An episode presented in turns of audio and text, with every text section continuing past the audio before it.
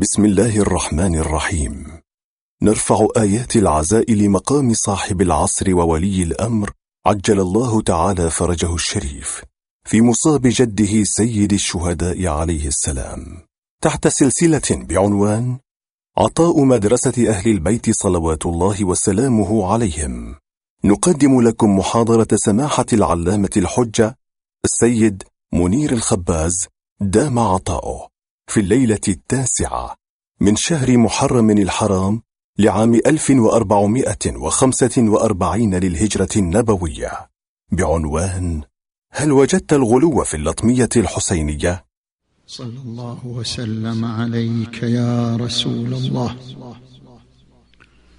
وعلى أهل بيتك المنتجبين يا ليتنا كنا معكم فنفوز فوزا عظيما. أعوذ بالله من الشيطان الغوي الرجيم. بسم الله الرحمن الرحيم. ادع إلى سبيل ربك بالحكمة والموعظة الحسنة.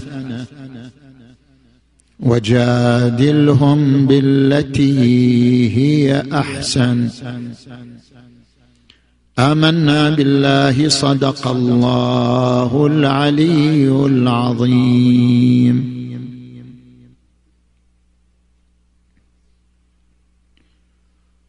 انطلاقا من الآية المباركة.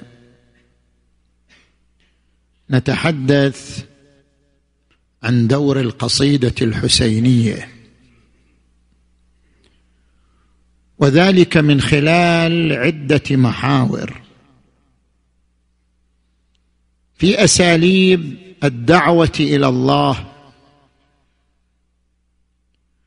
وفي أدوات التأثير في نفوس الجماهير وفي عناصر التأثير في الشعر الحسيني وفي دور القصيدة الحسينية. المحور الأول حول أساليب الدعوة. عندما نقرأ الآية المباركة وهي قوله تعالى ادع إلى سبيل ربك بالحكمة والموعظة الحسنة وجادلهم بالتي هي أحسن.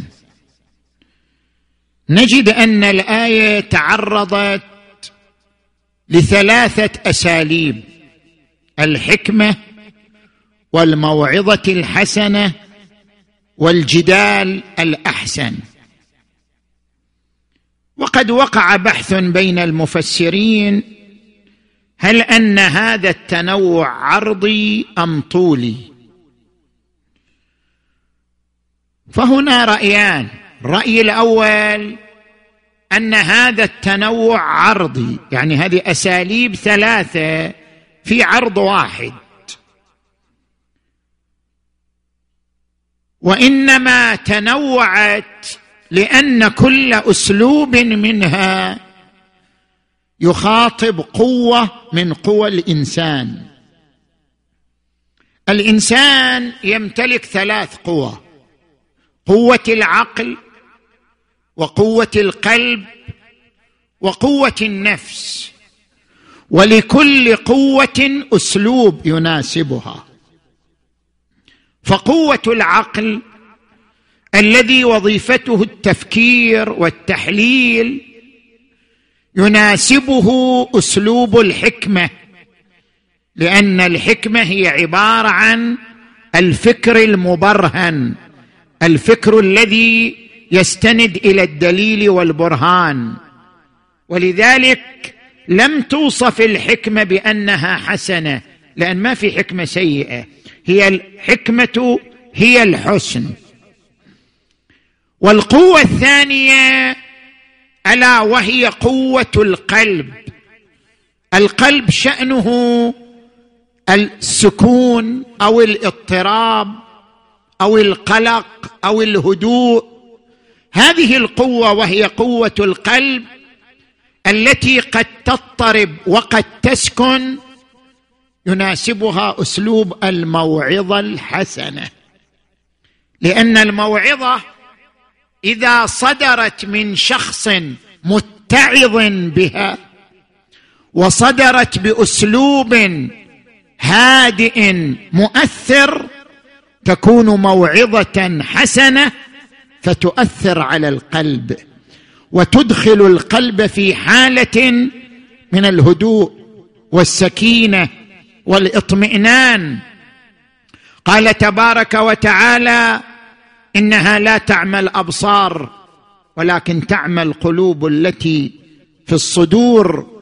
وقال إلا من أتى الله بقلب سليم. والقوة الثالثة ألا وهي قوة النفس. النفس هي مجمع النزعات. النزعات الإنسان عنده عدة نزعات. تجتمع في قوة تسمى النفس. منها نزعة الإلحاح على العمل وهي ما يعبر عنها القرآن الكريم بالنفس الأمارة. وما أبرئ نفسي إن النفس لأمارة بالسوء. ومنها نزعة التقريع. وهي التي يعبر عنها القرآن الكريم بالنفس اللوامة. لا أقسم بيوم القيامة ولا أقسم بالنفس اللوامة. ومنها نزعة المغالبة. شوف الإنسان يصر على رأيه يصر على أن يغلب الآخرين ويدافع عن رأيه ومتبناه. هذه نزعة المغالبة. يعبر عنها القرآن الكريم وكان الإنسان أكثر شيء جدلا. ويقول القرآن الكريم يوم تأتي كل نفس تجادل عن نفسها. مقابل هذه القوة وهي قوة المغالبة والجدال الجدال الأحسن وجادلهم بالتي هي أحسن. عندما يكون الحوار مبنيا على الأدب ويكون الحوار مبنيا على المنطق العلمي حينئذ يكون جدالا أحسن فيقتلع نزعة المغالبة ويطوي أثرها ويهدئ من وخامتها بالنسبة للإنسان. اذا هذا الرأي يقول عندنا أساليب ثلاثة في عرض واحد. حكمة تخاطب العقل. موعظة حسنة تخاطب القلب. جدال أحسن يخاطب نزعة المغالبة في نفس الإنسان. الرأي الآخر يقول لا هذه الأساليب طولية. إيش معنى طولية؟ يعني كلها تشترك في منهج واحد. وإنما بعضها يمهد للبعض الآخر. يعني هي خطوات يمهد بعضها لبعض. الخطوة الأولى الحكمة. الحكمة يعني وضع الأشياء في مواضعها والتخطيط السليم لأي مشروع لأي منهج يريد أن يسلكه الإنسان. فهذه الخطوة الأولى. الخطوة الثانية هي استثارة العاطفة من أجل تمهيد الأرضية للخطوة الثالثة. فالخطوة الثانية هي الموعظة الحسنة التي تستثير العاطفة تمهيدا للوصول إلى الخطوة الثالثة. الخطوة الثالثة هي المناقشة والحوار بالأسلوب الأحسن وهو المعبر عنه وجادلهم بالتي هي أحسن. نجي الآن إلى المحور الثاني. المحور الثاني من حديثنا أدوات التأثير. ذكرنا أن للدعوة إلى الله ثلاثة أساليب. الحكمة والموعظة الحسنة والجدال الأحسن. كل أسلوب من هذه الأساليب الثلاثة يحتاج إلى أدوات أدوات التأثير. ما هي أدوات التأثير؟ أدوات التأثير إذا نرجع إلى علم النفس الإعلامي والثقافي. نجد أن أدوات التأثير بالنسبة إلى الجمهور المتلقي هي خمس أدوات. الأداة الأولى قوة الكلمة. يقول القرآن الكريم مثل كلمة طيبة كشجرة طيبة أصلها ثابت وفرعها في السماء تؤتي أكلها كل حين بإذن ربها. ومثل كلمة خبيثة كشجرة خبيثة اجتثت من فوق الأرض ما لها من قرار. وهنا يقول العالم النفساني السويسري كارل يونغ إن الكلمات مليئة بالرموز. ما معنى الكلمات مليئة بالرموز؟ يعني الكلمة تحمل اصداء فاعلية تنفذ إلى أعماق اللاوعي عند الإنسان. وتؤثر عليه. تمر عليك أحيانا كلمة تأثر عليك وأنت مو قاصد تسمعها. تنفذ إلى منطقة اللاوعي وتؤثر عليك.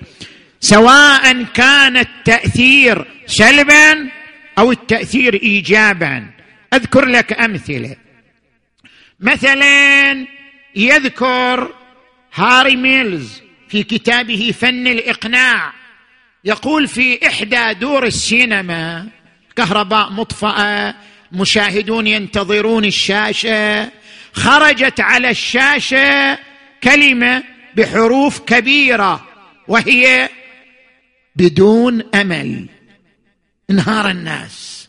من خرج من تسارع نبض قلبه من تأذى. شنو يعني بدون أمل؟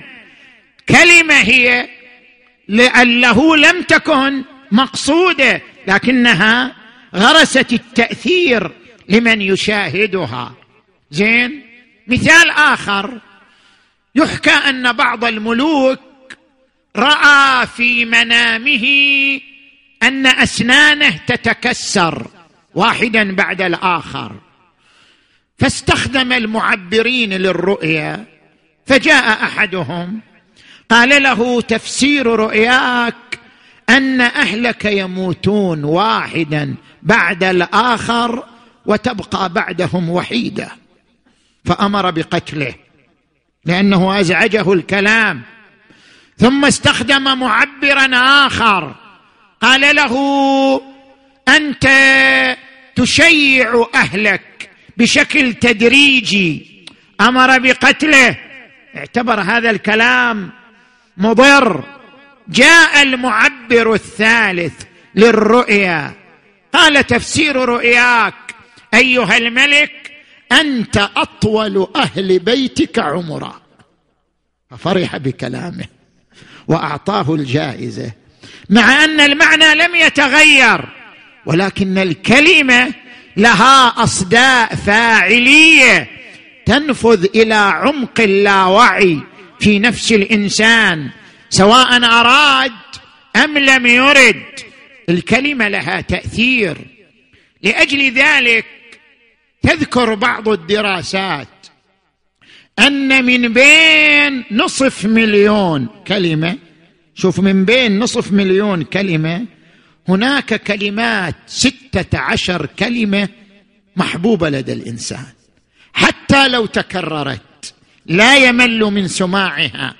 من بين نصف مليون 16 كلمة تنفذ إليك بحب. مثل شنو؟ أموال مجاني فائدة سهولة حب نجاح جمال تفوق أمن. كل هالكلمات يتحبب الإنسان أن يسمعها فتنفذ إلى أعماقه حتى لو تكررت. لا يمل من سماعها لأنها تعني شيئا بالنسبة إليه. زين. هذه الأداة الأولى الكلمة المؤثرة قوة الكلمة. الأداة الثانية الاستعارة. علم البلاغة من علوم العرب. هو ثلاثة علوم. علم المعاني علم البيان علم البديع علم البيان. من جملة مفردات مفرداته الاستعارة. الاستعارة هي نوع من المجاز. نوع من المجاز يقصد به مجاز يبتني على علاقة المشابهة مع حذف أدوات التشبيه والاقتصار على أحد طرفي التشبيه. ويقسمون الاستعارة إلى استعارة تصريحية استعارة مكنية استعارة تخيليه الاستعاره التصريحيه أن تذكر المشبه به وتحذف المشبه. الإمام علي يتكلم عن الدنيا. ماذا يقول؟ قد اجتمع الناس على مائدة شبعها قصير وجوعها طويل. هذه استعارة تصريحية. وما ذكر المشبه وهو الدنيا؟ ذكر المشبه به وهو المائدة. زين؟ الاستعارة المكنية أن تذكر لوازم المشبه به وإن لم تصرح بالمشبه به. كما في قول الشاعر وإذا المنية أنشبت أظفارها. الفيت كل تميمة لا تنفع أنشبت الأظفار. شبه الموت بالسبع الذي له الأظفار فينقض على الإنسان. هذه استعارة مكنية. الاستعارة التخيليه أن تذكر صورة للمشبه به قد تكون خيالية لا واقع لها. لكن تذكرها بتفصيل فتثير العواطف وقوة الخيال.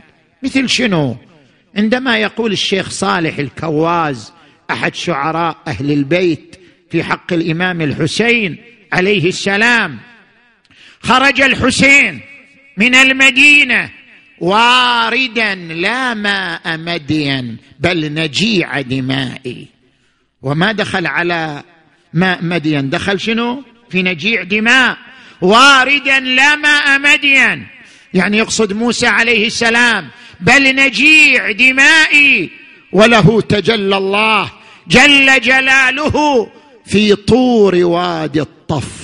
لا سينائي وهناك خر وكل عضو قد غدا منه الكليم مكلم الأحشاء. كل عضو من الإمام الحسين صار يمثل موسى الكليم. وهناك خر وكل عضو قد غدا منه الكليم. مكلم الأحشاء ملقا على حر الصعيد مجردا في فتية بيض الوجوه. وضائي تلك الوجوه المشرقات كأنها الأقمار تسبح في غدير دمائي هذا الشعر الرائع يشتمل على الاستعارة التخيلية بأجمل صورها.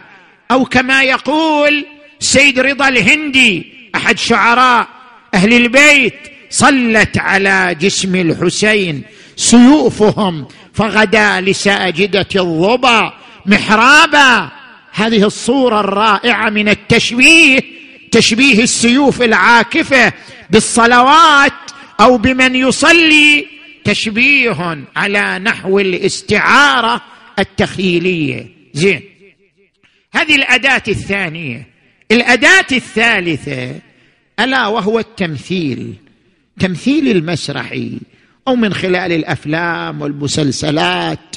التمثيل أداة مؤثرة.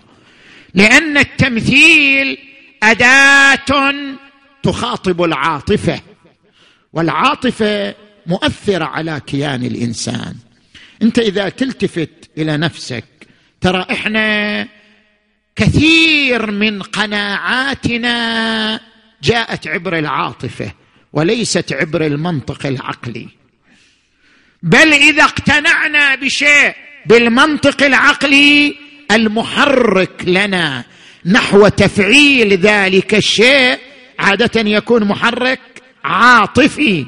العاطفه لها أثر كبير على قناعات الإنسان ودوافعه وشخصيته. لذلك يذكر في علم النفس الاعلامي والثقافي مدى تأثير العاطفة. العاطفة لها أثران مهمان. الأثر الأول أن التفكير العاطفي أقل جهدا من التفكير المنطقي. يعني انت توصل للفكرة عبر العاطفة بأقل جهد ممكن من التفكير المنطقي. زين؟ والأثر الثاني أن العاطفة تحرك الدوافع زين المبدئية والاجتماعية والوطنية أكثر مما يحركها المنطق والحقائق والشرح.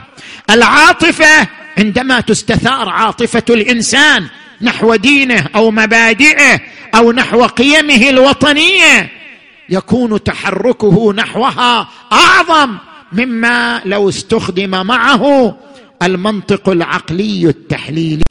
لذلك التمثيل يضع بصماته من خلال العاطفة.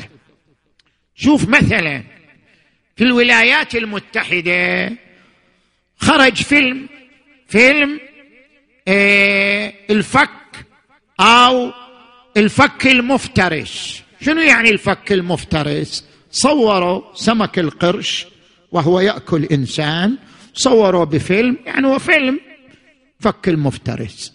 نتيجة هذا الفيلم قل عدد السياح في شواطئ كاليفورنيا. مع أن نسبة الخطر من السباحة أقل بكثير من نسبة الخطر من حوادث السيارات. لكن الفيلم أثر أثره. تجي مثلا إلى فيلم يوزرسيف. قبل أن ينتشر فيلم يوزرسيف ما كان هذا الصدى لهذه المعارف التاريخية. بعد أن انتشر فيلم يوزرسيف أصبحت حتى الأطفال تتناقل المعارف التاريخية عن قصة النبي يوسف عليه وعلى نبينا وآله أفضل الصلاة والسلام.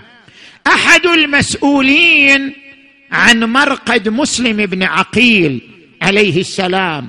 يقول قبل غير بعد لما انتشر فيلم المختار الثقفي أصبح عدد الزوار لمرقد المختار الثقفي الذي هو بجوار مسلم بن عقيل أكثر بالأضعاف مما كان قبل أن ينتشر فيلم المختار الثقفي. فاذا التمثيل له أثر واضح على الجمهور. زين؟ نجي إلى الأداة الرابعة. الأداة الرابعة ألا وهي الرسم. الرسم محرك فني خلاب جدا. لما؟ لأن الرسم يخاطب البصر والتفاعل البصري عادة يكون تأثيره على شخصية الإنسان أكثر من أي محرك آخر. لذلك الفنان تبرز هنا تبرز هنا مهارته وإبداعه في مجال الفن. أشهر صورة للوحه فنيه موناليزا. الفنان البريطاني دافنشي. هذه الصورة انتشرت في العالم وهذه اللوحة اشتريت بأغلى الأثمان. هناك من الفنانين المسلمين من أبدع في رسم معركة كربلاء وفي التعبير عن تاريخ الإمام الحسين عليه السلام. فنانان إيرانيان ابدعا في رسم معركة كربلاء. حسن روح الأمين. محمود فرجيان. ابدعا في رسم كربلاء. والقطيف أبدعت أيضا في رسم كربلاء. عندنا الفنان منير الحجي. رسم كربلاء. لمدة ثلاث سنوات يعمل على هذا الرسم. من عام 1440 هجري إلى عام 1443 عندما أبرز هذه الصورة الحائطية الفنية العظيمة لمعركة كربلاء وشهد الفنانون ذوو الخبرة بأنها كانت رسما بديعا ينم عن شخصية فنانة رائعة في هذا المجال. وأصبحت الصورة معبرة جدا عن قضايا كربلاء ومبادئ كربلاء وصور كربلاء. الأداة الخامسة القصة. القصة مؤثرة وإن كنت أنا ما أستخدم في خطاباتي قصة. كثير ناس يقول ليش ما تجيب في محاضراتك قصه ما أحب القصة مع أن القصة مؤثرة. القصة أداة مؤثرة. في إيصال الأفكار. كيف؟ كيف تكون القصة أداة مؤثرة؟ اولا القصة تجلب الانتباه أكثر من الكلام المنطقي. ثانيا القصة تسهم في تبسيط الأفكار المعقدة وتحولها إلى أفكار ملموسة وسلسة وسهلة. وثالثا القصة تبقي الأفكار راسخة في الذاكرة. يعني أنت تقرأ محاضرة وتطرح أفكار علمية بعد يومين تروح من الذاكرة. لكن القصة يبقى أثر مفعولها في الذاكرة لسنين. اذا القصة لها أثر. لذلك نرى أن القرآن الكريم اهتم بقصص الأنبياء بل بقصة البشرية من يوم آدم عليه السلام إلى يوم النبي محمد. سلم على محمد وينقل لنا الشيخ المجلسي في كتابه بحار الأنوار في الجزء الرابع عشر صفحة مئة في الجزء أربعة وستين. وسبعة وثلاثين عن تفسير الإمام العسكري. قصة جاء رجل إلى الإمام الصادق عليه السلام. قال يا أبا عبد الله دلني على الله.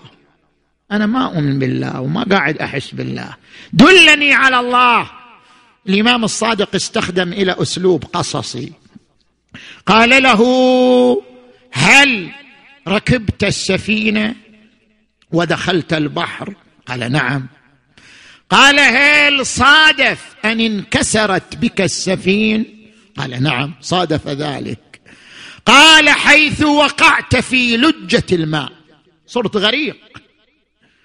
وحيث لا أحد ينجيك ولا سباحة تغنيك. هل توجه قلبك إلى شيء؟ أنت في وقت الغرق. هل توجه قلبك إلى شيء؟ قال نعم توجه قلبي إلى شيء أنا ما أعرفه. شيء مبهم. اعتقدت أنه ينجيني ويخلصني. قال ذلك هو الله القادر على كل شيء. هو الذي في النجاة ينجيك وفي الإغاثة يغيثك. اذا الإمام ربط فكرة فكرة الإيمان الفطري ربطها بأسلوب قصصي وهي قوله تعالى فأقم وجهك للدين حنيفا فطرة الله التي فطر الناس عليها لا تبديل لخلق الله ذلك الدين القيم. نجي الآن إلى المحور الثاني الثالث من حديثنا. تحدثنا عن أدوات التأثير. الكلمة استعارة تمثيل الرسم القصة. نجي من ألوان الكلمة المؤثرة الشعر. الشعر مؤثر أكثر من النثر.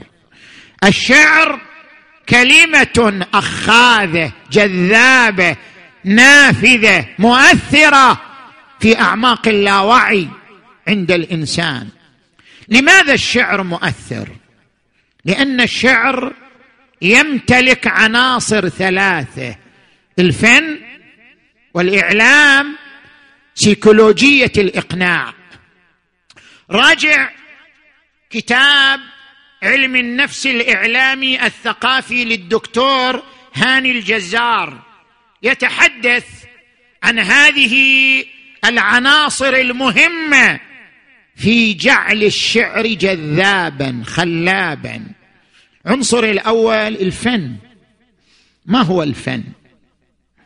الفن في المذهب التعبيري للكاتب الروسي ليوتوستوي.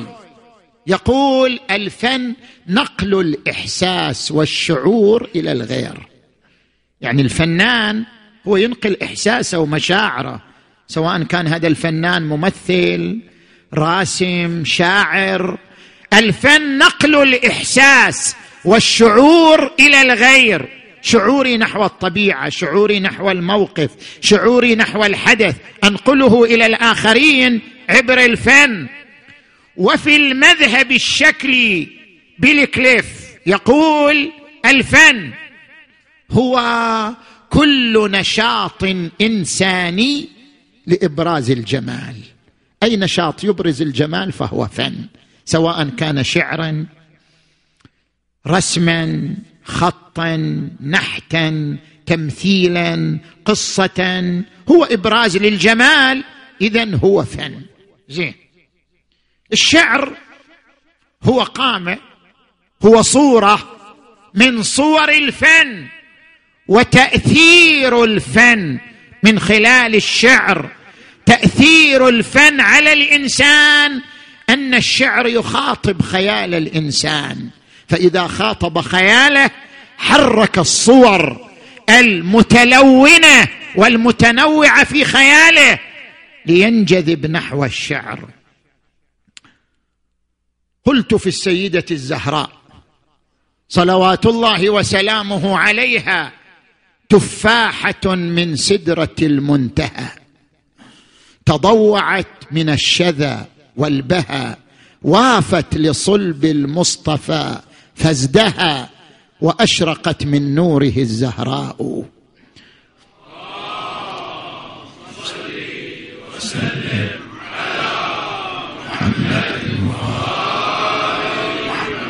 من تربة الأرض وماء الجنان. زهراء جاءت من هالطريقين مو فقط من الأرض. من تربة الأرض وماء الجنان. توردت في وجهها وجنتان. لو كان إنسان له معنيان فإنها الإنسية الحوراء.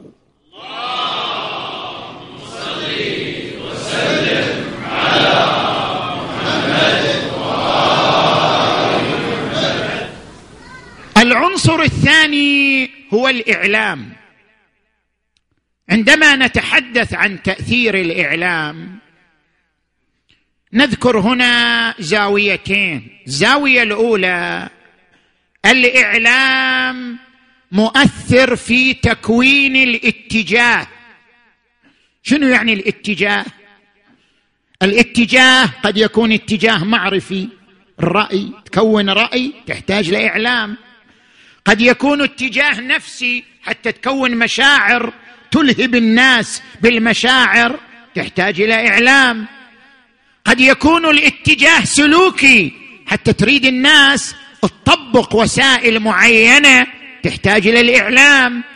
الإعلام يثير في تكوين الاتجاه سواء كان الاتجاه معرفي أو نفسي أو سلوكي. لماذا؟ لأن الاتجاه ليش الإنسان يختار اتجاه معين؟ لأحد عوامل إما المحيط يعيش في بيئة أسرة نادي فريق من الأصدقاء يؤثرون عليه يغرسون في قلبه اتجاه معين فيتبنى ذلك الاتجاه.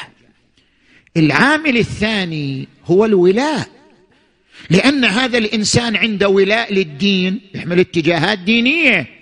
لأن عنده ولاء لمذهب أهل البيت عليهم السلام يحمل اتجاهات آه، معصومية. لأن هذا له ولاء للوطن الفلاني يحمل اتجاهات وطنية. لأن عنده ولاء لعشيرته يحمل اتجاهات قبلية.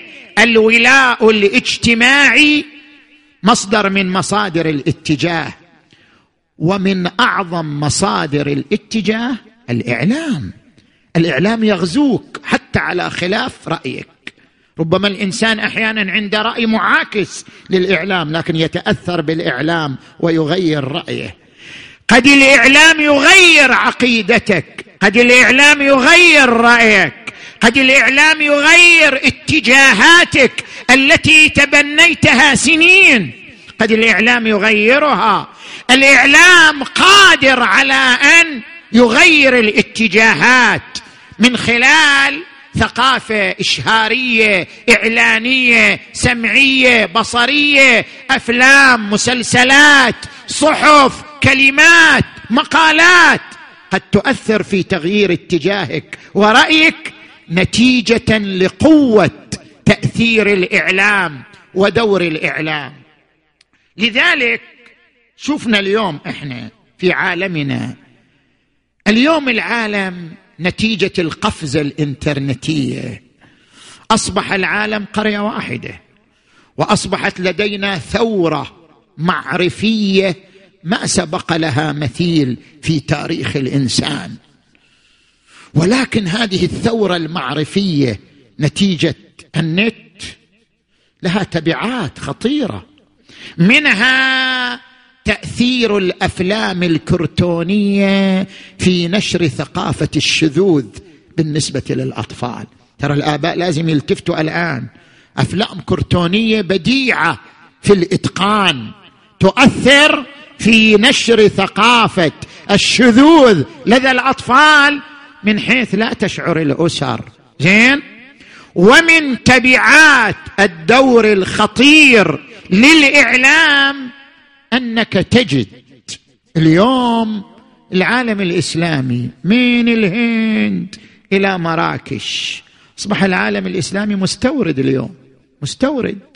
أصبح العالم الإسلامي اليوم مستهلك لنتاج غربي ومستورد لثقافة غربية. أصلا مستسلم العالم الإسلامي اليوم للثقافة الغربية. يعني أصبح الإعلام تكديسا حضاريا لثقافة محددة ومعينة ألا وهي الثقافة الغربية. نجي إلى العنصر الثالث سيكولوجية الإقناع. كيف الإعلام يأثر إذا امتلك سيكولوجية الإقناع؟ كيف يعني يمتلك سيكولوجية الإقناع؟ الإقناع يتم عبر عملية التواصل. بين الإعلام وبين الجمهور. عملية التواصل لها عدة أركان مرسل رسالة وسيلة إعلامية مستقبل مستهدف التغذية المرتدة من المستقبل المستهدف. فعندك مرسل وهو المصدر الإعلامي اللي يخطط للمادة. وعندك رسالة إعلامية وهي المضمون الذي تبثه وسائل الإعلام. وعندك شنو؟ وعندك عندك رسالة عفوا. وعندك وسيلة إعلامية سواء كانت هذه الوسيلة الإعلامية فيلم مسلسل صحف. وعندك مستقبل مستهدف. الجمهور دائما هو المستقبل المستهدف بالرسالة الإعلامية. وعندك الركن الخامس هو التغذية المرتدة يعني ردة الفعل من المستهدف المستقبل. ما هي؟ هي الهدف الذي يريده المرسل من خلال رسالته الإعلامية ومن خلال الوسيلة المستخدمة. في مجال الإعلام. متى يكون الإعلام ذا سيكولوجية في الإقناع؟ إذا اجتمعت فيه شروط ثلاثة. الشرط الأول أن يكون مصدر الإعلام عند الناس ذا مصداقية لخبرته وكفاءته ومعروفيته بنقل الحقيقة. الشرط الثاني أن تكون الوسيلة الإعلامية مجموعة من المهارات مهارات التعبيرية خصائص فنية تؤثر في الجذب جذب الانتباه. والشرط الثالث أن تكون الرسالة المبثوثة رسالة فيها فيها منطق يقنع الناس بجدواها وبأهدافها. زين؟ الشعر الحسيني ملك العناصر الثلاثة. الفن الإعلام سيكولوجية الإقناع. ملكها الشعر الحسيني فصار الشعر الحسيني مؤثرا. نجي الآن إلى المحور الأخير وهو المحور المهم. هذا كل اللي قلناه كان مقدمة وتمهيد وكذا. إحنا نريد المحور الأخير الآن. زين؟ المحور الأخير القصيدة الحسينية. دورها موقعها شروطها. خل بالك وياي لهذا المحور الأخير لأن هو المهم. القصيدة الحسينية ما هو دورها؟ التاريخي. إن القصيده الحسينية منذ أيام ذي الرمة اللي أنشد أمرر على جدث الحسين. ومنذ أيام أبي هارون المكفوف الذي كان ينشد الشعر للإمام الصادق. ومنذ أيام دعبل الخزاعي الذي أنشد عند الإمام الرضا عليهم السلام إلى أيامنا هذه. القصيدة الحسينية حفظت تاريخ الطف ومصائبه ومبادئه فكانت مصداقا جليا لما ورد عن الإمام الصادق عليه السلام أحيوا أمرنا. حيث حفظت تاريخ الطف عقيدة وتاريخا ومبادئا. واليوم القصيدة الحسينية تمثل المنصة الإعلامية التي تصنع الثقافة.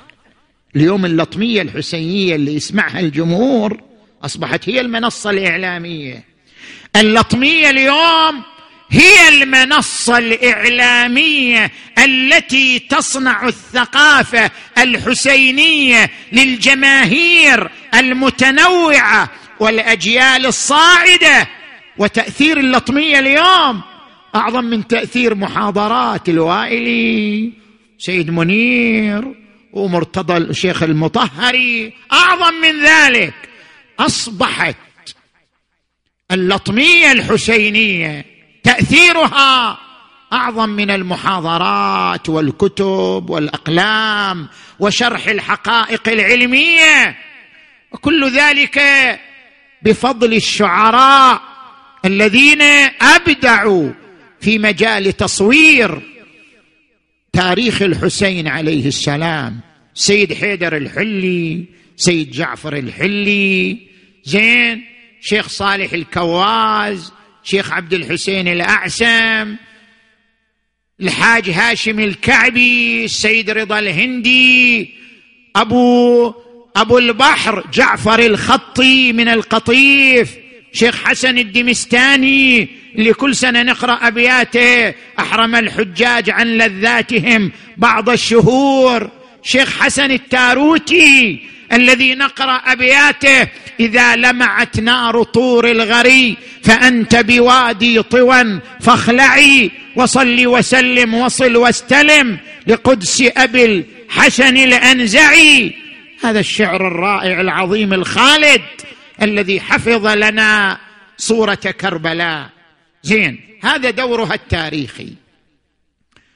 موقعها اليوم الذي يجب أن تكون عليه. يرجى اليوم من اللطمية الحسينية أن تمارس عدة أدوار. الدور الأول حفظ مذهب أهل البيت. فإن فلسفة الشعائر هي تقوم على حفظ مذهب أهل البيت. لماذا الأئمة أسسوا الشعائر؟ خصوصا الإمام الصادق. أسس زيارة الحسين ولو مشيا أسس إنشاد الشعر في الحسين حث على المواكب التي تحتشد حول قبر الحسين عليه السلام حث على التبرك والتوسل والسجود على تربة الحسين. كل الإمام الصادق زين؟ هذا التراث من الإمام الصادق حشد الشعائر والطقوس الحسينية. كان الغرض منه هو حفظ مذهب أهل البيت.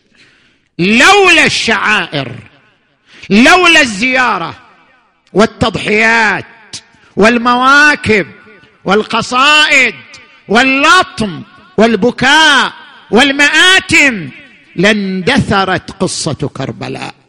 ولماتت قضية الحسين عليه السلام.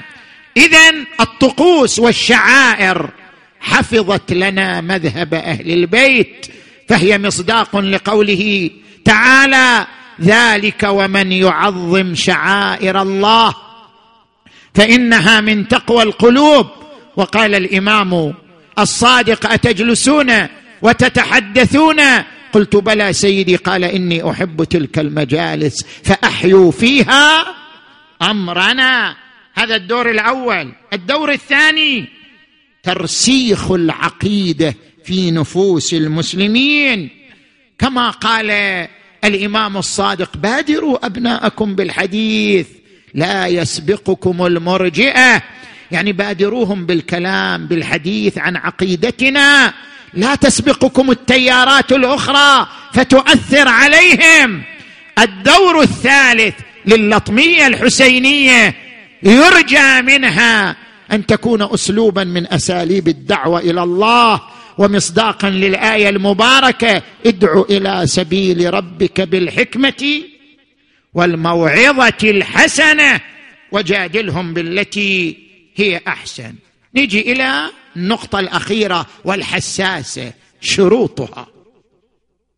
متى تكون اللطمية الحسينية اسلوبا من أساليب الدعوة إلى الله؟ متى تكون اللطمية الحسينية وعاء لحفظ مذهب أهل البيت؟ متى تكون اللطمية الحسينية مصدرا من مصادر مبادئ وعقيدة أهل البيت عليهم السلام. إذا جمعت شروط أربعة أنقلها لك باختصار. الشرط الأول وهو أهم الشروط أن لا تكون العبارة موهمة للغلو. وهذا مهم جدا.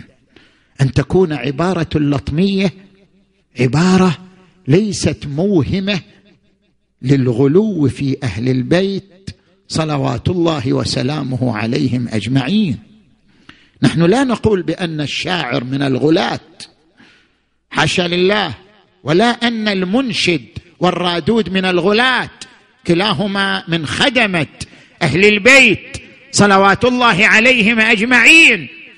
ولكن أحيانا تكون العبارة الواردة في اللطمية الحسينية عبارة موهمة بالغلو. موهمه بالغلو. ولا نقول هي غلو. وهذا أمر خطير جدا. ليش؟ خل أقرأ لك روايات أهل البيت؟ وأقرأ لك كلمات المراجع الأعلام في هذه القضايا؟ شوف شلون أنت تستوحي منها. زين؟ هذه الرواية الأولى في مجال الغلو. لاحظوا؟ عن الحسين بن خالد الصيرفي قال قال أبو الحسن الرضا عليه السلام لعن الله الغلاة ألا كانوا يهود؟ ألا كانوا مجوس؟ ألا كانوا نصارى؟ ألا كانوا قدرية؟ ألا كانوا مرجئة؟ لا تقاعدوهم ولا تصادقوهم وابرأوا منهم برئ الله منهم. وفي الرواية الأخرى المعتبرة عن فضيل بن يسار قال قال الصادق عليه السلام احذروا على شبابكم الغلاة. يعني لا تدخلوا شبابكم مع الغلاة لا يفسدونهم. فإن الغلاة شر خلق الله. يصغرون عظمة الله ويدعون الربوبية لعباد الله. والله إن الغلاة شر من اليهود والنصارى والمجوس والذين أشركوا. هذا اللسان الفظيع في لعن الغلاة والبراءة منهم. 13 رواية عندنا في هذا المجال. من هنا جاء العلماء. عندنا عبارة في العروة الوثقى للسيد اليزدي قدس سره يقول فيها لا إشكال في نجاسة الغلاة. وجو العلماء يعلقون على العبارة. أول من علق مرجع الشيعة في زمانه الإمام السيد محسن الحكيم في كتاب المستمسك الجزء الأول صفحة 386 إحنا ننتقل إلى كلام من بعده لأنه أوضح. ثم يأتي مرجع الأعلى في زمانه الإمام الخوئي في موسوعته في الجزء الثالث صفحة 67 يقول الغلاة على طوائف. انتبه. الغلاة على طوائف. فمنهم من يعتقد الربوبية لأمير المؤمنين فيعتقد أنه الرب الجليل وأنه الإله المجسم الذي نزل إلى الأرض وهذا لا إشكال في كفره.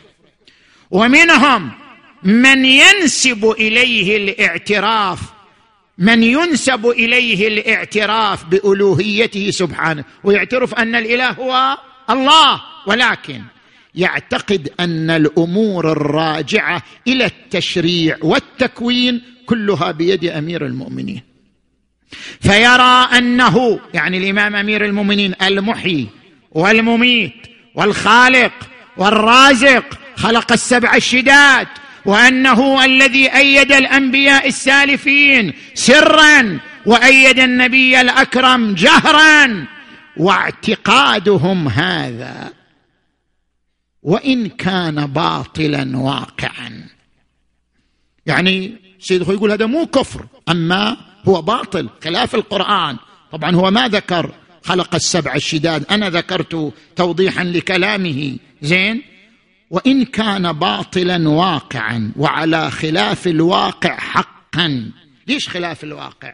حيث إن الكتاب العزيز يعني القرآن الكريم يدل على أن الأمور الراجعة إلى التكوين والتشريع كلها بيد الله سبحانه إلا أنه ليس له موضوعية في الكفر. نعم الاعتقاد بذلك يعني تعتقد أن الإمام علي بيده التكوين والتشريع؟ الاعتقاد بذلك عقيدة التفويض الذي معناه أن الله كبعض السلاطين عزل نفسه عما يرجع إلى تدبير الكون وفوض الأمور إلى أحد وزرائه. ثم يقول هذا شيء مهم. وهذا كثيرا ما يتراءى. يعني هذه العقيدة أن الله فوض للإمام علي والإمام علي هو الخالق والرازق والمحيي والمميت وهذه العقيدة كثيرا ما يتراءى في الأشعار. المنظومة بالعربية أو الفارسية حيث ترى أن الشاعر يسند إلى أمير المؤمنين علي عليه السلام بعضا من هذه الأمور. وهذا الاعتقاد إنكار للضروري إنكار لضروري من ضروريات الدين. فإن الأمور الراجعة إلى التكوين والتشريع مختصة بذات الواجب تبارك وتعالى. نعم هناك فكرة اسمها الولاية التكوينية نعتقد بها. ويذكرها السيد الخوئي قدس سره في كتاب التنقيح الجزء الثاني صفحة 157 وفي مصباح الفقاهة الجزء الثالث صفحة 279 أن لأهل البيت ولاية على الكون من أصغر ذرة إلى أعظم مجرة. بس الولاية على الكون شيء وأن تنسب صفات الله تعالى للإمام فتقول هو المحيي هو المميت هو خالق هو الرازق. هذا شيء آخر. هذا الثاني هو عقيدة التفويض وهو الغلو. زين؟ هذا كلام مرجعنا في زمان السيد الخوئي. نجي إلى المرجع الحالي المرجع الأعلى للشيعة الإمامية السيد السيستاني مد ظله عام 1441 أصدر السيد السيستاني اثني عشر نصيحة للخطباء والشعراء والرواديد ولم يطبقها إلا القليل بل البعض لا يشير إليها ولا يعبأ بها وهي نصيحة المرجع مرجع الشيعة مرجع الطائفة. اسمع إلى هذه الكلمة من المرجع الأعلى للطائفة. وليحذر المبلغون والشعراء والرواديد. أشد الحذر عن بيان الحق بما يوهم الغلو. لا يبين الحق بطريقه شنو؟ توهم الغلو في شأن النبي وعترته والغلو على نوعين إسباغ الصفات الألوهية على غير الله وإثبات أمور ومعان لم تقم حجة موثوقة عليها. ومذهب أهل البيت عليهم السلام خال من الغلو بنوعيه بل هو أبعد ما يكون عنه. وإنما يشتمل على الإذعان للنبي وعترته صلوات الله عليهم بمواضعهم التي وضعهم الله فيها دون زيادة ولا إفراط. بل مع تحذر في مواضع الاشتباه وورع عن إثبات ما لم تقم به الحجة الموثوقة وإنما المتقي من لا يغلو في من يحب كما لا يحيف على من يبغض ولا يصح بناء هذه المعاني على مجرد المحبة وتصديق كل من زاد شيئا. كل يوم يجي واحد يزيد حاجة وإحنا نأخذ به زين؟ والإذعان له بمزيد الإيمان. فإن ذلك يؤدي إلى المزايده في أمر الدين بغير حجة وحدوث البدع وطمع الجاهلين وترأس أهل الضلالة وتراجع المتورعين العاملين. أصبحنا نخاف نتكلم. ليش؟ لأن الجو العام يتكلم بشكل آخر. هذا معناه الذي يقول تراس وتراجع المتورعين العاملين بالحجة والمتوقفين عند الشبهة وذلك يمحق الدين ويرتد ارتدادا معاكسا بتفريط آخرين والزيادة في العقيدة بغير حجة موثوقة على حد النقصان فيها ممن قامت عليه الحجة عليها. زين. هذا كلام المراجع. نجي الآن إلى الواقع الذي نعيش فيه. انتبه لي جيدا. إخواني الأعزاء أحبتي الشعراء والرواديد هذا حديث أخوي هذا حديث نصيحة هذا حديث ودي. لا نتهمكم بالغلو ولا أنتم من الغلاة لكن هي نصيحة ودية أخوية أن لا تكون العبارة موهمة للغلو. خل أقرأ لك بعض العبارات. زين؟ مثلا عندما تسمع هذه العبارة رب الشيعة علي ثاية علي راية علي آية علي يمشي الكون براية. إيش رأيك؟ هذه الاطميه زين. تجي يا بسملة الباري وكل قوته. يعني كل قوة الله في المعصوم عليه السلام. زين. تجي مثلا علي هو الله واحد بالصنايع والطبع. هو الله واحد بالصنايع والطبع. أنتم عقلاء الحمد لله.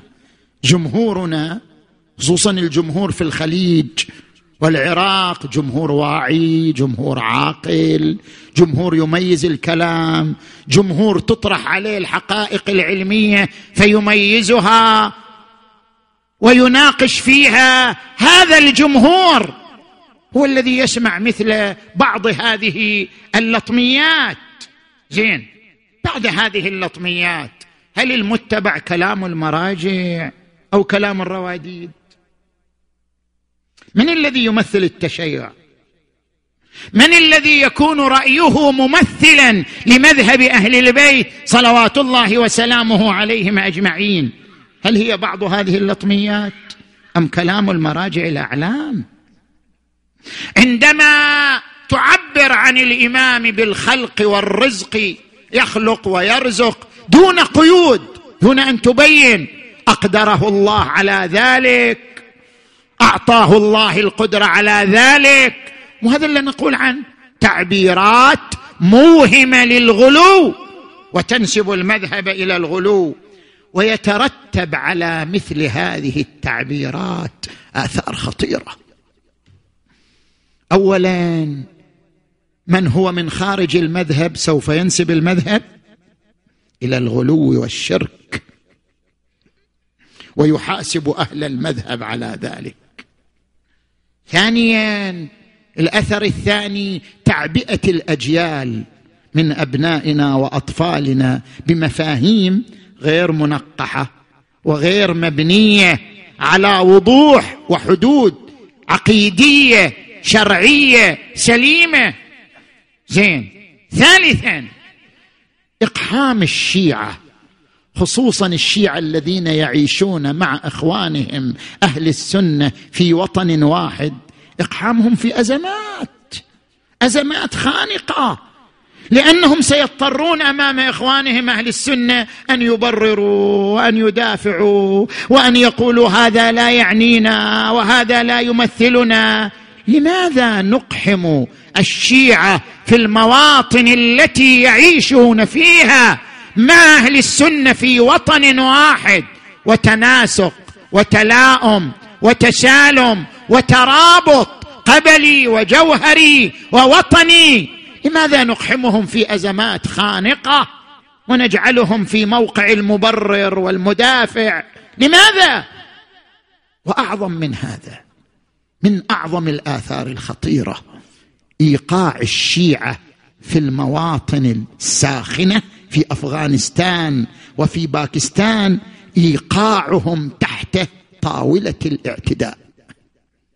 يعتدى على أنفسهم ويعتدى على أموالهم ويعتدى على أعراضهم من المتطرفين. نتيجة ماذا؟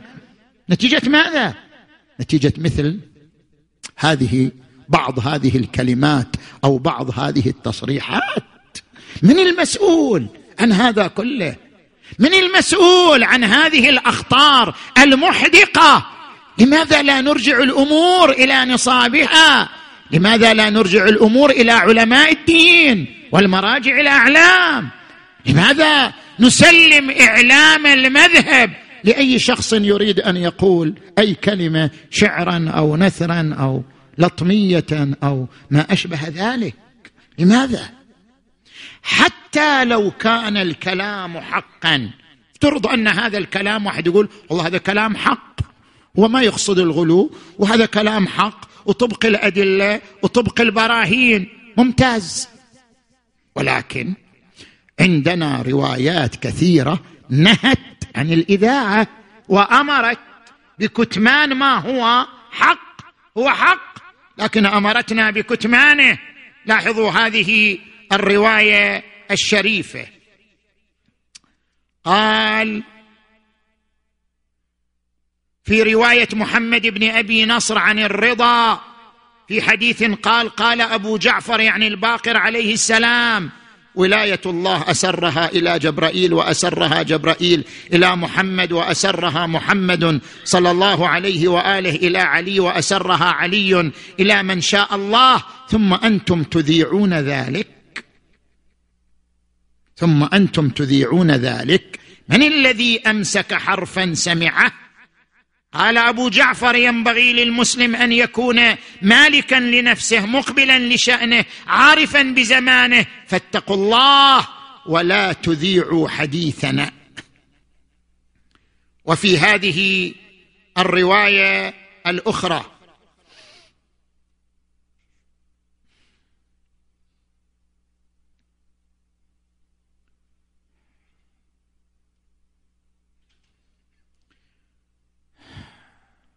وفي هذه الرواية الأخرى قال من أذاع سرنا كان كمن قتلنا قتل عم. لا خطأ. طيب. نجي الآن إلى الشرط الثاني. أن يكون اللفظ مناسبا لمقام أهل البيت. أنت جاي تعبر عن أهل البيت؟ يا أخي استخدم الفاظ تناسب على الأقل على الأقل ألفاظ تناسب قدسية أهل البيت ومقام أهل البيت. فإن استخدام ألفاظ لا تناسب مقامهم سيجرئ الأجيال على أهل البيت. في أي عبارة تقال بالنسبة إلى شخصياتهم؟ هل من المناسب أن يقال فدول روحك هولاكو يلمثلك شح ماكو جاب هولاكو. الحسين فداه الأوصياء والأولياء. شنو قيمة هولاكو؟ يكون من المف... من من يفدي الحسين فدوى لروحك هولاكو. هذا يناسب مقام أهل البيت. يناسب مقام أهل البيت أن يقال للحسين أنت مثل سباح الشواطي شما يقطعونك تطلع من جديد. سباح الشواطي يعني الحشائش اللي على شاطئ النهر. كل ما يقطعوها تطلع من جديد. انت مثلها هل هذا يناسب مقام الحسين عليه السلام؟ أو يناسب أن يقال عن الحسين؟ الحسين يغازل الله بطيحة العباس. يغازل الله؟ كيف يعني يغازل الله؟ ما أدري. هل هذا يناسب مقام أهل البيت؟ وعظمة شأنهم صلوات الله وسلامه عليهم أجمعين. زين هذا الشرط الثاني. الشرط الثالث خلو مواكبنا خلو لطمياتنا مما يناسب مجالس له الحمد لله مواكب الخليج مواكب نزيهه من هذه الأمور. خلو المواكب مما يناسب مجالس اللهو الآن في العراق استوردت صورة من إيران. هي موجودة في إيران ومو من زمان في إيران لعهد قريب. لكن الآن استوردت في العراق وما كانت موجودة في العراق. يسموه الشور. موكب الشور. موكب الشور. صحيح ما في فتوى بتحريمه بعنوانه. ولكن الفتوى تقول يحرم استخدام أي لحن وأي طريق يناسب مجالس اللهو في مواكب أهل البيت. أنت من تلاحظ الشور اللحن النغمة الطريقة الأداء. أنت كإنسان عاقل ترى أن هذا يناسب مجالس اللهو ولا يناسب قدسية مقامات أهل البيت. إن هذه الطريقة اولا نقض لأهداف أهل البيت. لأن أهل البيت يريدون أن يرفعوا الناس إلى مقامات عالية من الآداب والأخلاق والعبادة والقرب من الله. وما يناسب مجالس اللهو يبعد الناس عن ذلك. وثانيا إن استخدام هذه الأساليب توهين لحرمات أهل البيت ومقاماتهم القدسية العظيمة. ايننا عن التراث الحسيني؟ الشجي الذي أمضاه المراجع الأعلام وسار عليه السلف الصالح من علمائنا وشيعة أهل البيت. حمزة الصغير ياسين, ياسين الرميثي غيرهم من الرواديد الذين كانت ألحانهم وطرائقهم. ألحان شجية مؤثرة حفظت مظلومية أهل البيت صلوات الله عليهم أجمعين. الشرط الرابع والأخير أن لا تقحم القضايا المرحلية في مواكب أهل البيت. أن لا تقحم القضايا السياسية في مواكب أهل البيت. أن لا تقحم المشاكل الاجتماعية العابرة المتغيرة في مواكب أهل البيت. أن لا تقحم القضايا الاجتماعية في مواكب أهل البيت. مواكب أهل البيت. لذكر عقائدهم ومبادئهم ومصائبهم ومناقبهم وسائر ما يتعلق بهم حتى يبقى الشعر خالدا كخلود الحسين. يجب أن لا يذكر إلا تراث أهل البيت صلوات الله وسلامه عليهم أجمعين لكي يحفظ لنا الشعر تلك المعركة العظيمة معركة النور والظلام.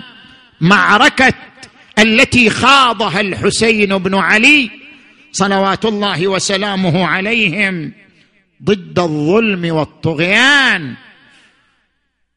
تلك المعركة التي نظر إليها الإمام الصادق صلوات الله وسلامه عليه. شوف لاحظوا أقرأ لك هذه الرواية روايتين وأختم بهما. زين؟ يقول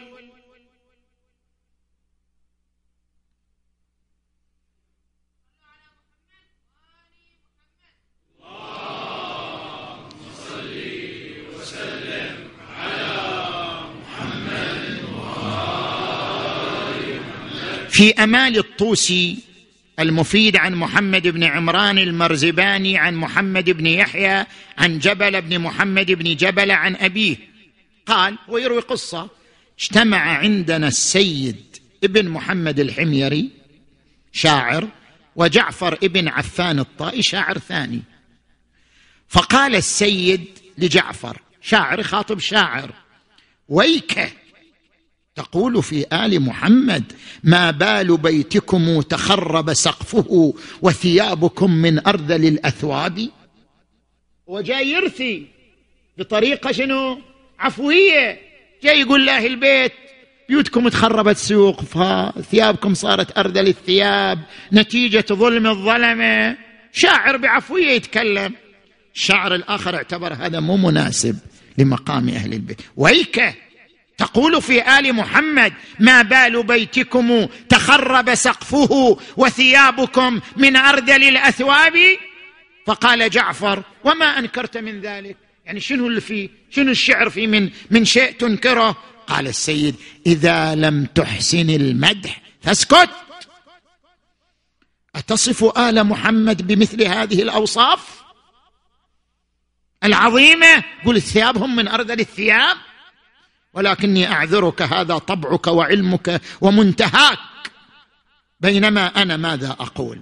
جاب شعرا له هو السيد ابن محمد الحميري أقسم بالله وآلائه والمرء عما قال مسؤول إن علي بن أبي طالب على التقى والبر مجبول وأنه كان الإمام الذي له على الأمة تفضيل يقول بالحق ويعنى به ولا تلهيه الأباطيل كان إذا الحرب مرتها القنا وأحجمت عنها البهاليل يمشي إلى القرن وفي كفه أبيض ماضي الحد مصقول مشي عرفنا بين أشباله أبرزه للقنص الغيل ذاك الذي سلم في ليلة عليه ميكال وجبريل.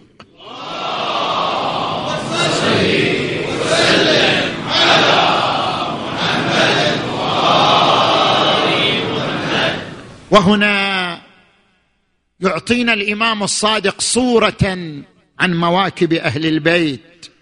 يقول صلوات الله وسلامه عليه بلغني أن قوما يأتون قبر الحسين من نواحي الكوفة وناسا من غيرهم ونساء يندبنه وذلك في النصف من شعبان فبين قارئ يقرأ وقاص يقص. شوف الألوان اللي كانت موجودة عند الشيعة في زمن الإمام الصادق كيف كانوا يحيوا المواكب. قارئ يقرأ. قاص يقص. نادب يندب قائل يقول المراثي. فقلت نعم. سائل. اسمع الإمام الصادق هكذا يقول. قال نعم. جعلت فداك قد شهدت بعض ما تصف عند قبره. فقال الحمد لله. الذي جعل في الناس من يفد إلينا ويمدحنا ويرثي لنا وجعل عدونا من يطعن عليهم من قرابتهم وغيرهم يهددونهم ويقبحون ما يصنعون.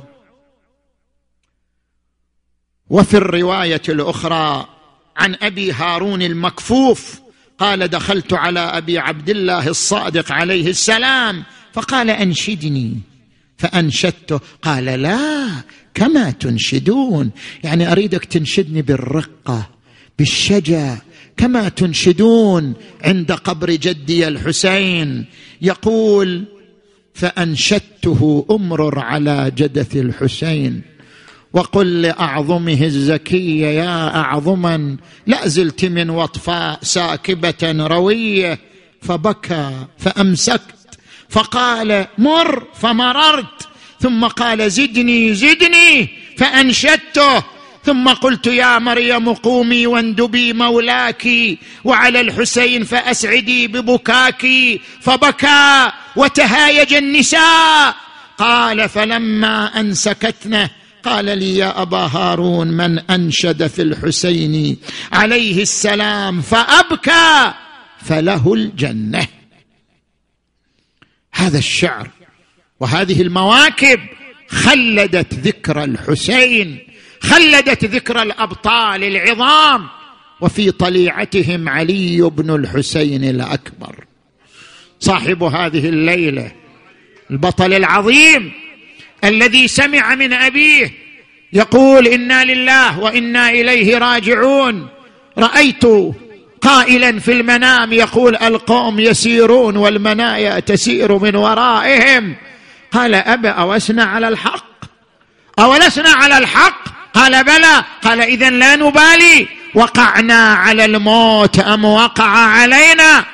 وفعلا هذا الولد هذا الغلام أول واحد قتل من بني هاشم. صحيح الناس في محرم تخليه آخر واحد لا هو أول واحد. أول من برز بين يدي الحسين يوم كربلاء من بني هاشم علي الأكبر. لأن الحسين فدى اولا بولده اولا ضحى بولده. قبل أولاد أخواته وإخوانه اولا بذل ولده. علي بن الحسين هذا الولد العظيم الشاب العظيم. وإلى منزله عظيمه عند الله. ولذلك خصصت له زيارة من بين الزيارات. السلام على الحسين وعلى علي بن الحسين وعلى أولاد الحسين وعلى أصحاب الحسين.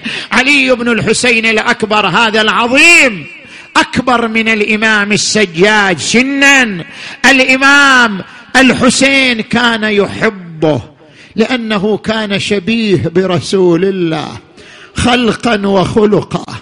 وبلاغة ومنطقة وكان كل من يراه يتذكر رسول الله. جاء رجل نصراني إلى المدينة. قال سمعت إن للحسين ولد يشبه الرسول وأنا ما رأيت الرسول في حياته أريد أن أراه. فدخل على الحسين الدار. أمر الحسين قال ليدخل علي الأكبر. فدخل فلما رآه اخو النصارى اندهش من جماله ومن طلعته فقام يقبل يديه ورجليه. قال له الحسين لو كان لك ولد مثل هذا. لو كان لك ولد مثل هذا ما تصنع؟ قال لا أدعه يمشي على وجه الأرض. قال له الحسين لو أصابته شوكة وصار يتألم ماذا تصنع؟ قال أفديه بنفسي. أموت دونه. قال له الحسين إذن ما حال أبيه؟ صعبة صعبة. ولد وابوه يشوفه ما حال أبيه؟ وهو يراه مقطعا بالسيف ربا ربا مخضبا بدمائه ومصيبتان لما كان يوم كربلاء أصر الأكبر على المبارزه للقتال. برز للقتال وقف الإمام الحسين على نشز من الأرض ينظر إلى ولده كيف يقاتل. وجلست ليلى على الأرض. هذه الأم الحنون. جلست تنظر إلى وجه الحسين. إذا رأت الحسين تهلل فرحت. إذا رأت الحسين انقبض انقبض قلبها. بينما هي تنظر إلى الحسين وإذا به قد تغير لون وجهه. قالت أبا عبد الله قطعت قلبي. هل أصيب ولدي بسوء؟ أرى وجهك قد تغير. قال ما أصيب بسوء؟ ولكن برز إليه من يخاف عليه منه. برز إليه بكر بن غانم. قالت ماذا أصنع هذا ولدي؟ حبيبي ماذا أصنع؟ قال إني سمعت ممن سمع من رسول الله. صلى الله عليه وآله. دعاء الأمهات في حق أولادهن مستجاب. فادخلي خيمتك. وادعي ربك ها. قالت الآن الآن. جاءت إلى خيمتها. نشرت شعرها. مدت يديها.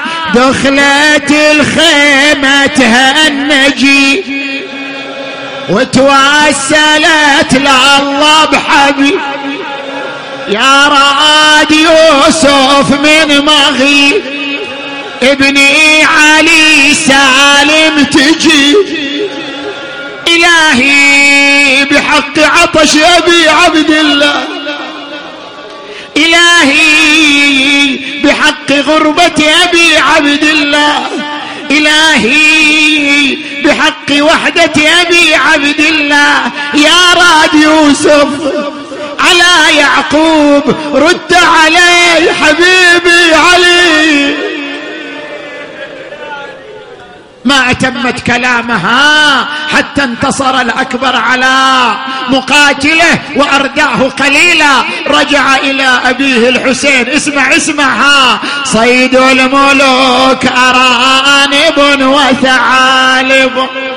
وإذا برز فصيدي يلعب ويا ويا العطشان. يا بويا قطرة مايا يا بويا قطرة مايا ادقى وارد للميدان واح يا بويا انفطر قلبي وحقي جد العطش والشمس والميدان والحار اسمع جواب الحسين وانت وياها. يقول منين أجيب الماء يقول منين أجيب الماء ما هو حاجيك بهض حالي وشعبني. وضع لسانه في فمه فإذا هو كالخشبة اليابسة. أولي على العطشان أولي على الضمان. قال بني اصبر حتى تلقى جدك رسول الله فيسقيك شربة من الماء لا تظمأ بعدها أبدا. ثم لما أراد البراز قال بني ارجع إلى أمك فإنها في الخيمات تنتظرك. دخل علي الأكبر جلس عند أمه وضع يده على رأسها جلست من غشوتها قالت إني أشم رائحة ولدي. إجا إجا ولدك الحبيب. إجا ولدك الحبيب قامت تضم وتشم وإذا بالمنادي بين الخيام أمام الناصر ينصرنا. أمام ذاب يذب عنا. وإذا بينادي لبيك لبيك. يا أبا عبد الله. قالت إذا كان ذلك فاذهب واقبل فاذهب واقبل حتى أتودع من مشية الشباب. أويلي على الشباب. عظم الله أجوركم. لما أراد المبارزة نادى الحسين أخي زينب. ليلى سكينة أم كلثوم تعالين ودعنا الشباب. خرجنا النساء من الخيمة. هذه تشمه هذه تضمه هذه تقول ارحم غربتنا. هذه تقول ارحم وحدتنا هذه تقول من لنا بعدك؟ أقبلت العقيلة زينب. هذا الوداع الأخير. زينب تودع الشباب. شو تقول إلى الشباب؟ ضمته إلى صدرها. قالت ولدي علي ولدي علي أبلغ أمي الزهراء. أبلغ أمي الزهراء عني السلام وقل إن زينب بكربلاء غريبة وحيدة.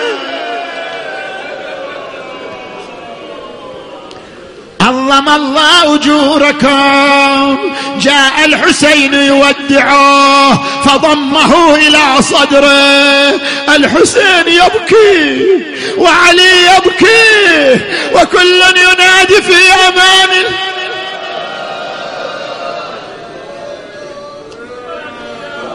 برز إلى المعركة. أنا علي بن الحسين بن علي. نحن وبيت الله أولى بالنبي. أضربكم بالسيف أحمي عن أبي. ضرب غلام هاشمي علوي. تالله لا يحكم فينا ابن الدعي. دخل في أوساطهم خرج من أعقابهم.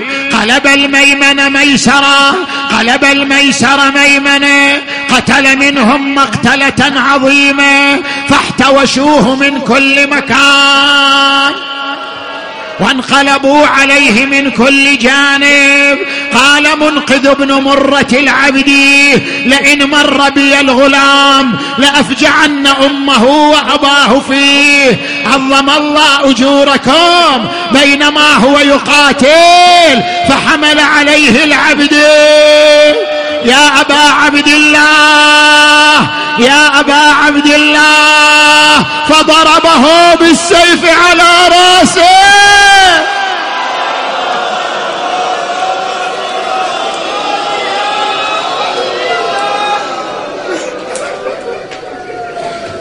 شبك على الفرس وهو يظن أن الفرس ترجعه للخيمات أخذته الفرس إلى الأعداء. هذا يقطع بسيفه وريده هذا يقطع بسيفه وريده وهذا بالخناجر فالصليد وهو يقول أبا حسين هذا جدي رسول الله سقاني شربة من الماء لا أظمأ بعدها أبدا. خرج الحسين من الخيمات كالصقر وقف على ولده. وإذا هو مقطع ربا ربا.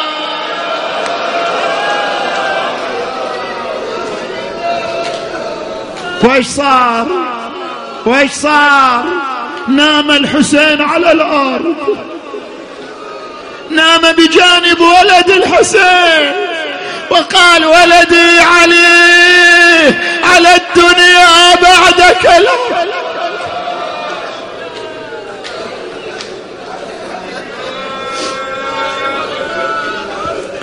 قعد عنده وشافه مغمض قعد عندي وشافه مغم. بدم سابح مترى بالخد. متواصل طبر والراس نص. حنى ظهره على ولده وتحس.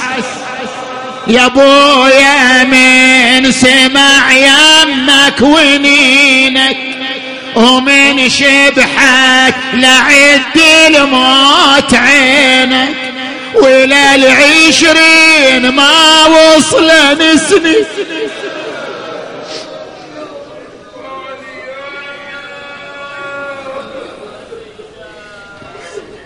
يا كوكبا ما كان أقصر عمره وكذا تكون كواكب الأسحار. يا الله بحق الحسين وبحق علي بن الحسين صلوات الله عليهم أجمعين. اللهم اغفر ذنوبنا واستر عيوبنا وكفر عنا سيئاتنا وتوفنا مع الأبرار. اللهم اشف مرضانا خصوصا المرضى المنظورين. أي مريض سألنا الدعاء اللهم اشفه وعافه. بحق الحسين الوجيه وجده وأبيه. وأمه وأخيه والتسعة من بنيه صلوات الله عليهم أجمعين. اللهم واقض حوائجنا وحوائج المؤمنين والمؤمنات. وفقنا والمؤسسين والمؤمنين والمؤمنات لما تحب وترضى. وارحم أمواتنا وأمواتهم وإلى أرواح أموات الجميع. ثواب الفاتحة مع الصلوات.